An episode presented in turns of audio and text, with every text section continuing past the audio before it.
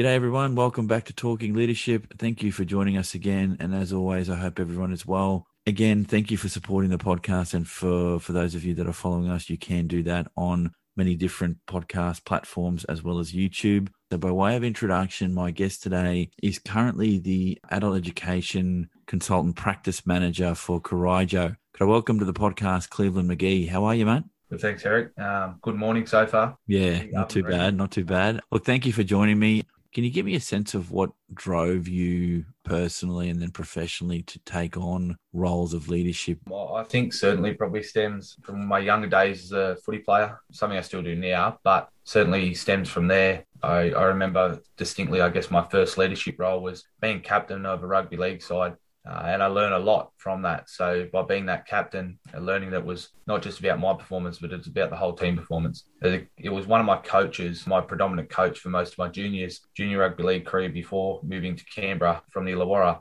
that I guess I established this understanding that my performance is only as good as the team performance. I can perform, be the best player on the field, be the best player all year on the field, but also have to be the best player off the field too uh, for my team. And the other aspect of that was at the end of the year, whether we win the premiership or we don't, when it comes time for that award ceremony, not worrying about getting that award, even if I was the best player. And I distinctly remember that. It was a clear picture uh, that was painted for me about leadership, that it's not not about me. It's about those around me, not about what I'm doing, but what am I doing to inspire or empower other people around me to get their best performance as well. Because my best performance and their and the rest of the team's worst performance, we're not going to win a game. I need my best performance as well as their best performance. So that was that was probably where it began for me, as well as watching you know someone like Leonardo on Teenage Mutant Ninja Turtles as a kid and seeing his leadership qualities, but I guess back then as a child, not understanding what they actually were, I then unpacked and un, I guess discovered and that leadership for me stems a lot deeper. It stems from my history and my culture,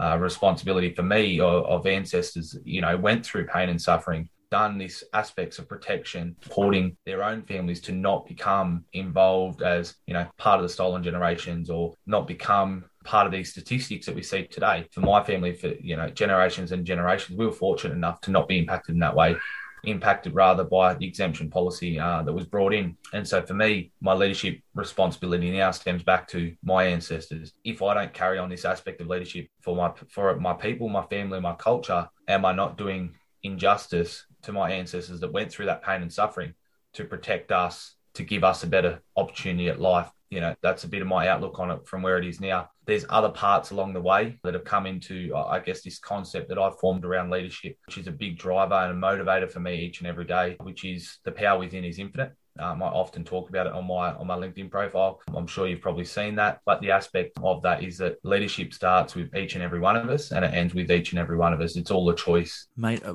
appreciate that. Um, we could talk about that for the rest of the podcast, but I've got some other issues I'd like to bring up with you. But yeah, I think that your definition of leadership is a good one, and it, it uh, for what this is worth, it reflects what, what I think about leadership, and that's of being a service to others. And if your leadership style is about other people, then I think it makes for a more effective leader. That that's my that's a personal view. It's not something I've drawn from any research or any anywhere else other than to say I think with this podcast and with others other people I've spoken to, yeah, it's when you reference other people and doing for others, I think it makes longer term for a better uh, leadership outcome. But again, that's just my view. So, mate, you've been around and worked in different organizations, and, and it sounds like you've got a very good grounding in what your personal belief of leadership is. Do you think that there is a difference, if any, between leadership and management in organizations? And do you see a difference? Hundred percent, hundred percent. There's no ifs or buts about it. Leaders and managers are they're completely different things, and I think for me personally, in my view, in what I've seen um, and experienced with with leaders and managers in my life, whether that's on a sporting field, whether that's in a in a workplace role, you know, whether it's a leader or a manager, whether it's in the community, leaders and managers, what separates the two is that egocentric value that people carry. The manager is that person that I want the title of the leader I want that title of I completed that project. I was responsible for pulling off that job or that success. I was the one who made that what it is. If we think about leadership, they don't have that egocentric value within their personality. They don't want that title, that I guess branding of they're the person that was successful. They want the branding of their team was successful or as a team they were successful. They were part of that successful team. I often reflect, you know, just a, a personal connection for me. Rugby league, the greatest of all time, Cameron Smith. Whether you love him or you hate him, he's the greatest of all time. People that hate him only hate him because of how good he was. They hate. They have got no other reason to hate him. He was the best football player we'll see and have seen ever. But he wasn't someone that was worried about. He didn't want. He didn't care if it wasn't him scoring the try. If someone else scored the try and that meant they were going to win the game, he was happy. He didn't care about getting the Dally M or he didn't care about being the person who, you know, was getting man of the match every week.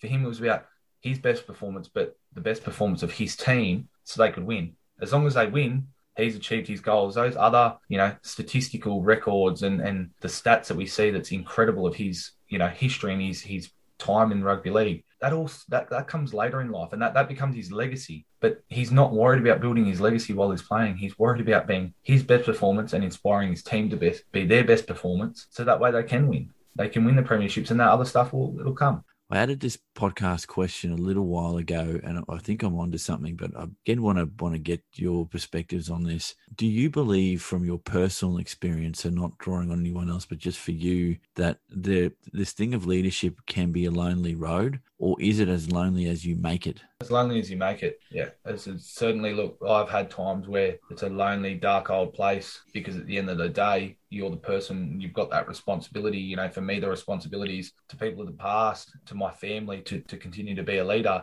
regardless of the situation. you've still got to turn up and it's on you. And I guess that stems back to my concept of the power within. You know, that when we hit these lonely road times of leadership, who's there to inspire us? Who's there to empower us? We've got to find it within ourselves. So when we become comfortable in doing that, when we start to value what's within us and we act on that rather than acting on, you know, this fuel to the fire of what people expect or the limitations they want to put on you or their perception of, of what you are or what you should be and what you can be. And rather we look for that within ourselves, we channel our inner status it, doesn't become lonely anymore. Certainly, there, there's areas and people around around me, um, but around us as leaders or around people as leaders that you can channel to for guidance or support or aspects of, of leadership from them as well. I've got someone that, that's a leader within my life each and every day, supports me to continue to drive myself as a leader. But we've got to find that within ourselves first. It is certainly the lonely road of leadership is as lonely as you choose to make. Measuring success, what does that look like for you, mate? Measuring success for me is probably what I'm doing and the mindsets I'm changing. A, big factor of my aspect is the mindsets that I'm changing. Am I opening up mindsets? Am I changing mindsets? Uh, am I influencing mindsets to be a little bit more flexible? If I'm doing that, job achieved. If I'm not, then I've probably got to look back at myself and go, why aren't I changing mindsets or anymore? Why aren't I opening up mindsets to different thoughts and perceptions? If I'm not, why aren't I doing that? Uh, and a big part of that in the way in which I do it was asking people to reflect on themselves. In terms of measuring success, certainly, if we talk about the Western systems and structures, you know, it comes back to what are you, what are you actually achieving? What money are you bringing in? You know, what's the input, but also what's the output? If you're spending more money than what you're bringing in, well, are you really succeeding? No. Everyone's got different levels of way that they can measure their success from the concepts of, of Western society and structures of what's their actual, you know, KPIs at work or, or KPIs on a sporting field or what are they doing in the music industry, for example.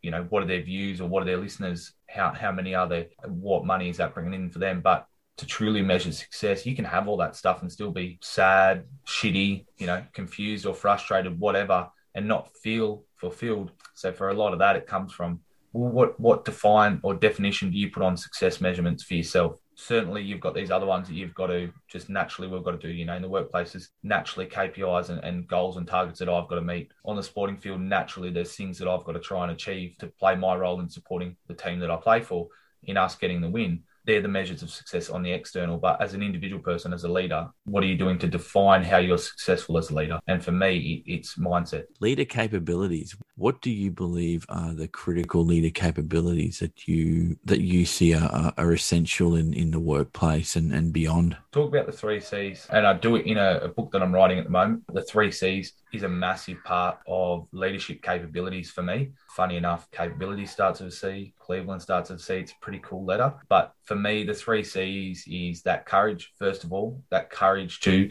come up with a new idea, a new way of doing things, but not just come up with it, but actually put your neck on the line and go, hey, let's try this or let's do this or let's implement this let's put this to bring this to life so the first one's courage The second one is certainly having the confidence. So you can be courageous, but you've got to have the confidence to be able to back that shit up when people are firing questions at you. You know, if you're wanting people to buy into what you're talking about, you, for example, this new life changer, if you're wanting people to back that up or back you up to jump on your bus ride and hit that journey together, you know, the first follower realistically is a leader as well and those that continue to follow suit all play a role in that being successful. So you got to have confidence in what you're talking about or, or why that's going to be successful. Because if you don't have that confidence, it's going to be very hard for them to jump on board. And the last thing is the commitment. The commitment that even when people jump on board, you're going to be the hardest worker in the room to bring that shit to life. Um, that commitment that you know when the when office lights turn up, turn off at 5.30, 6 o'clock in the afternoon.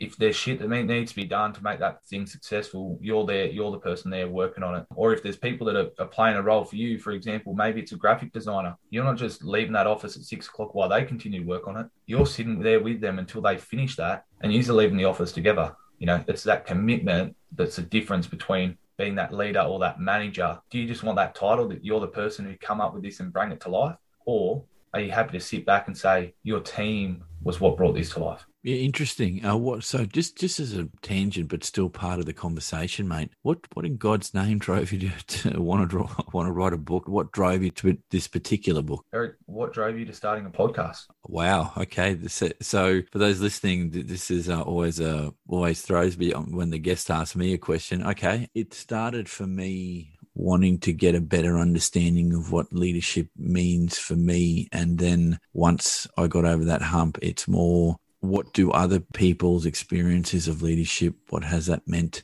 to them? Because uh, I went into this thing, I have to say, with some very fixed views about what I thought leadership is and isn't. And as I've, uh, as I've gotten my street education, I guess, by talking to people, it's, a lot more nuanced. And the the analogy that, um, that my uh, supervisor for the studies that I'm doing said to me is that leadership is like an onion. You keep peeling layers, and every layer is a little different. And it's in that that I think I found the drive and the interest to keep doing what I'm doing because I, I, don't think the conversation around this will necessarily end at any point. It's more about sharing what you think works and doesn't work depending on, in some instances, depending on where you work, and other instances depending on your your worldview, and then thirdly your view of this beyond the world of work. So yeah, that that's what drove me. That was my interest, and and to be fair, to be able to leave a bit of a legacy of this stuff there, so people can get in and, and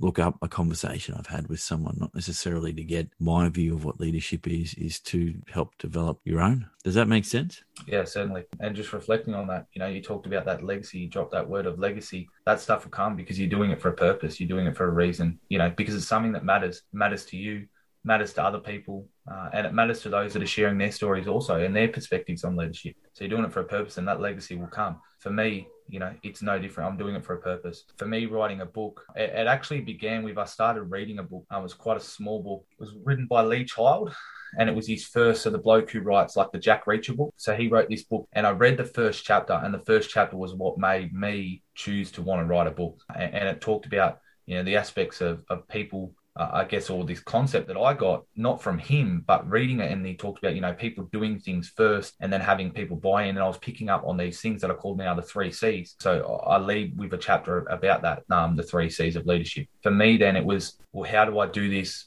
In it's for a purpose. I don't want the title, so I'll write the book. I'll I'll publish the book, but it won't be in my name. People that know me and know what I talk about and know my concept of leadership, um, they'll certainly know I wrote the book. But in the beginning, it won't be for, for those who don't know me, the book won't have my branding on it. And I'm okay with that because for me, it's not about that. I don't want that title. I don't want that reward. The book itself is exactly what I'm talking about in terms of what drives me or my measure of success is changing mindsets, opening up mindsets. So my book's not written to be, it's not a factual thing of, you know, this is what's going to make you successful or this is what you need to do to have a better life. Or my book is based around personal reflection and self reflection. Um, I want it to be the most self reflecting book. If you pick up and read a book that's going to make you reflect on yourself, it's going to be my book. And as I said, it won't be branded with me Sorry about the kids in the background. It won't be. Nah, mate, that's okay. It's okay. That's all right. But certainly, people that know me will know it stemmed from me. And there'll be books that will have my name later on in life. That's cool. In terms of, you know,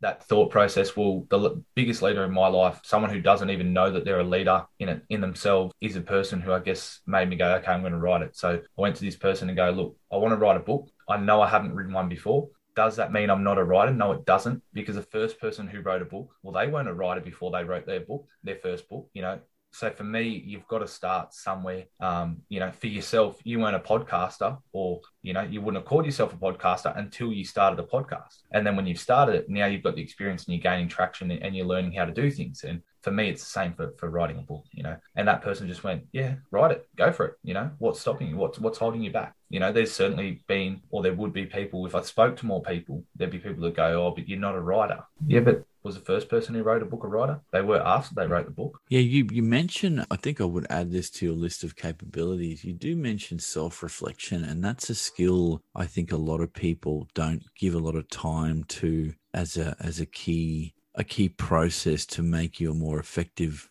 just a more effective leader, but a, better human being is to be able to stop and have a think about and really be introspective about what you're doing. And I don't think that comes naturally to everybody, mate. I, I really don't. I think uh, some people do that well, and it, it sounds like you it's what you base um, who you are on, and that that's that's an amazing thing given given how young you are being in your in your mid 20s that you you're able to get to that point. But I've met a lot of leaders in my travels mate that in, introspection is not it's not one of their strong suits. And maybe it should be. And and hopefully when this book comes out, it, it gives people some time to to step back. And I, I, think that's the other thing, and I'll maybe get your perspectives on this. You have to make time to be introspective and look inwards. I think if you don't make that time, I don't think you can do it properly. Is that fair comment? Yeah, it's we've all got time. It's what we choose to do with that time when we're waking up in the morning, you know, or we're waking up early, sitting on our phones, scrolling social media, or we wake up waking up early and going, you know, what's three things I'm grateful for to have in my life this morning? Or, you know, there's people that will set aside some of their time in the morning for yoga or meditation. And that's great. That's that's personal development. Um, there's people that set aside time for reading books. There's people that set aside time for looking at the stock market and what's happened overnight. And it's all what we choose to do with it. And when we talk about self-reflection, well, it's just part of our emotional intelligence, you know. And unfortunately, in, in the working world of of our systems and our structures, we don't value emotional intelligence or EQ as much as what we value our IQ, so our intellectual intelligence.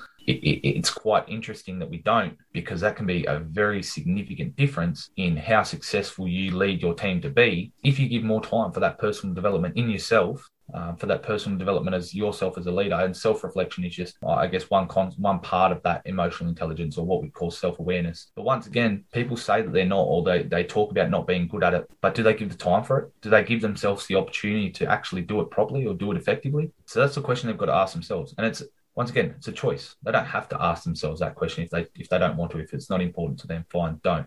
But maybe consider what the what the differences in their life or their leadership might be if they chose to value that a little bit more, value that emotional intelligence a little bit more than what they do, or give themselves time to be a bit more self-aware. And certainly, when you're self-aware, it, changes the way that you can work, work with people. Cleveland, nature versus nurture. Are leaders born or made? Both. Uh, I don't think you can have one without the other. A, because I believe that we are all born leaders, but the nurture part, we're all born leaders, but only some of us actually actualize that. So some of us become leaders because we choose to be, or we choose to do things that make us leaders. For some of us, uh, we, we don't, or we, do, we don't do enough to, I guess, be then valued as a leader. I, I think we're all leaders, um, and there's a point within our lives that we naturally become leaders, but we're given this choice to whether we sustain as a leader or or we go away and we don't become a leader anymore and that's personal for me for me being that daddy's being a leader every day you know it's a leader to my children my boys that i didn't have in my life well for a certain period of time I, I somewhat had but after that i didn't you know and that's being a leader by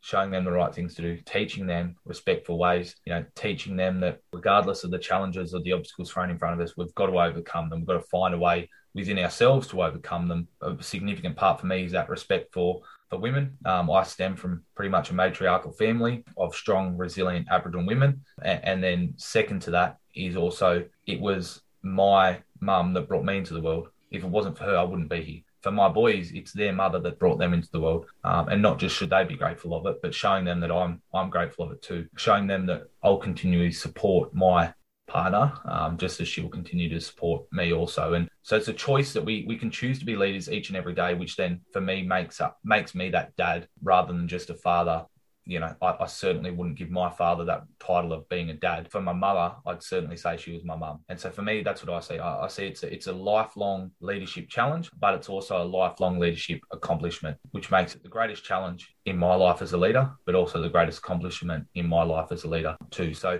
nature is we are all born leaders, but we also choose to either be or sustain as a leader or we don't. And, and to each and every level, you know, some of us just play that dad or mum role as a leader in our lives. Um, and that's as far as we choose to stem our aspect of leadership. For some of us, it goes a lot further. You know, it, it's, I guess, looking at just random aspects of leadership. I don't know if you've seen that crazy bloke who dances on the hill and the second guy comes and joins him, what they call the first follower. Yeah. That person is just as much as a leader as what the guy who had the courage, the commitment, and the confidence to go and go out and start dancing by themselves. Um, if that bloke that bloke follows him, and that makes it not as uncomfortable or not as weird to be part of that dancing on the hill. And then more start to follow, and then you all of a sudden you're that lone nut that's sitting there by yourself and not dancing with the rest of the group on the hill. So it just completely changed it, and that's what I mean. So there's aspects in our life where someone might be doing something, and then someone gets on board with that leader and goes, "Yeah, 100%, I'm backing you," because they've got the courage, the commitment, and the confidence in it as well and then everyone else starts to follow. It happens in workplace all the time. You know, we're in a in a board meeting and we're talking about random shit. What are we going to do to change, you know, this challenge or overcome this challenge that's being presented to us? And someone goes, "Hey, look, I've got this weird idea. Let's do this. This is why we should do this." They've got that courage, confidence, and commitment. And then someone else chooses to get on board and goes, "Hey, I like what that person's saying. I'm going to back that person. Let's do it." And then all of a sudden, everyone else starts to go, "Hey, well, hang on a second. He's backing him, so maybe it might be worthwhile." And then they're jumping on board too. You know, we're all born leaders, but it's when we choose to be or when we're presented with these situations, do we choose to be a leader? Yeah, excellent. Oh, it's an interesting way to look at it. I, I yeah, couldn't couldn't uh, couldn't agree more. Final question for you, Cleveland. Looking back on your leadership pathway, and, and this is always uh, here's the introspective sort of hindcasting question. What would you do different, or how would you advise a younger version of yourself about being a more effective leader? That's a really good question. When you started that question, I was thinking, well, I wouldn't wouldn't tell them to do anything different because then I wouldn't be the person I am. Although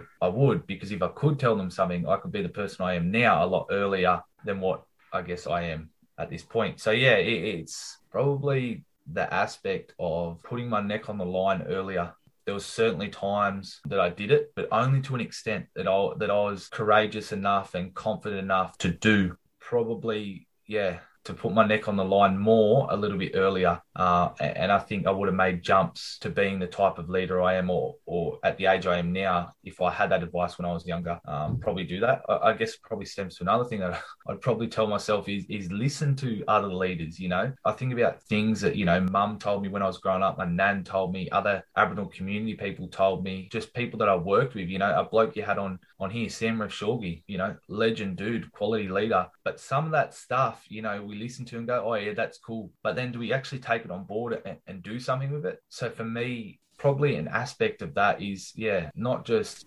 be this type of leader I am now that, you know, is filled with that courage, confidence, and commitment earlier on. So putting my neck on the line bigger than what I did or greater than what I did when I was younger, but then also listening to to what other leaders are saying too. Um, not not that I I guess I didn't listen to them, but I didn't actualize what they, what they were telling me, or I didn't actualize things that they were saying. You know, and, and, that's one big thing thing for me when I look back on. You know, the the easiest one to think of is school. You know, value and cherish your time at school. Learn as much as you can. I thought school was just a roller coaster ride that I could have fun with. You know, you goes your ups and your downs. You throw your hands in the air and whatever. And now education, man, so important. You know, if you stop learning, you stop leading the way I see it, like, you know, learning and education gives us power, gives us, you know, that confidence to back up what we're talking about. So, yeah, that's a crazy question. That's a crazy question. When you, like I said, when you first asked me, I went nothing, um, because I wouldn't be who I am without it. But yeah, certainly there'd be a lot. It's the question that I think I think it gives you an opportunity, and and I've sort of, sort of posed that same thing to myself. What would I do different? I'm in a different career point and life point than yourself. Things that I've learnt through trial and error and things I wish I could have gone back. And like you said, just taken a bloody chance or stuck my neck out or done something a little different. But some wiser people than myself have always said hindsight's always a beautiful thing because, you know, would have, could have, should have, it doesn't count anymore. You can only be what you are now. And it's more to get that that grey matter thinking about um, if you can pick parts of your past that hey if i'd done that different you can bring that to the present and do those things that you're saying you wish you'd done before. So as a leader now um, if sticking your neck out and, and making the difficult call was difficult when you were younger, then start doing that now. But I think it's um, you can connect the past and the present very um, very easily, but it, it's it's an easy thing to look back and go, oh, I could have done lots of things, but you didn't do it. And um, if if you take your idea about being introspective that one step further, then asking yourself why didn't you do that is the bigger question than not asking it at all. So saying, well, right, these were the reasons why. And if that's not an impediment to you anymore, you can you can do lots of stuff in a career, particularly in that leadership space. So once you've got your book done and dusted and you've had some feedback, we'd love to get you back on to, to talk about what that feedback has been for other people. Because well, I think if like you said if you're constantly learning as a leader is an important thing and that ongoing learning i think you, you said that learning gives you that ability to navigate in the world a little bit better than if you didn't. Uh, and I, I could not agree more. Thanks again mate. I appreciate i do appreciate your time. No problem. Love giving it. Love having conversations. Like i said mate yeah some some good questions that you know got me thinking too so uh, i appreciate you hopefully, you know, if it's only one person in your audience that's, you know, listening to this and it changes their mindset, then, mate, I've succeeded. Brilliant. That, that's excellent, mate. So, for those listening, I've been speaking to Cleveland McGee. Thanks again for following Talking Leadership, and I'll catch everyone on the next podcast.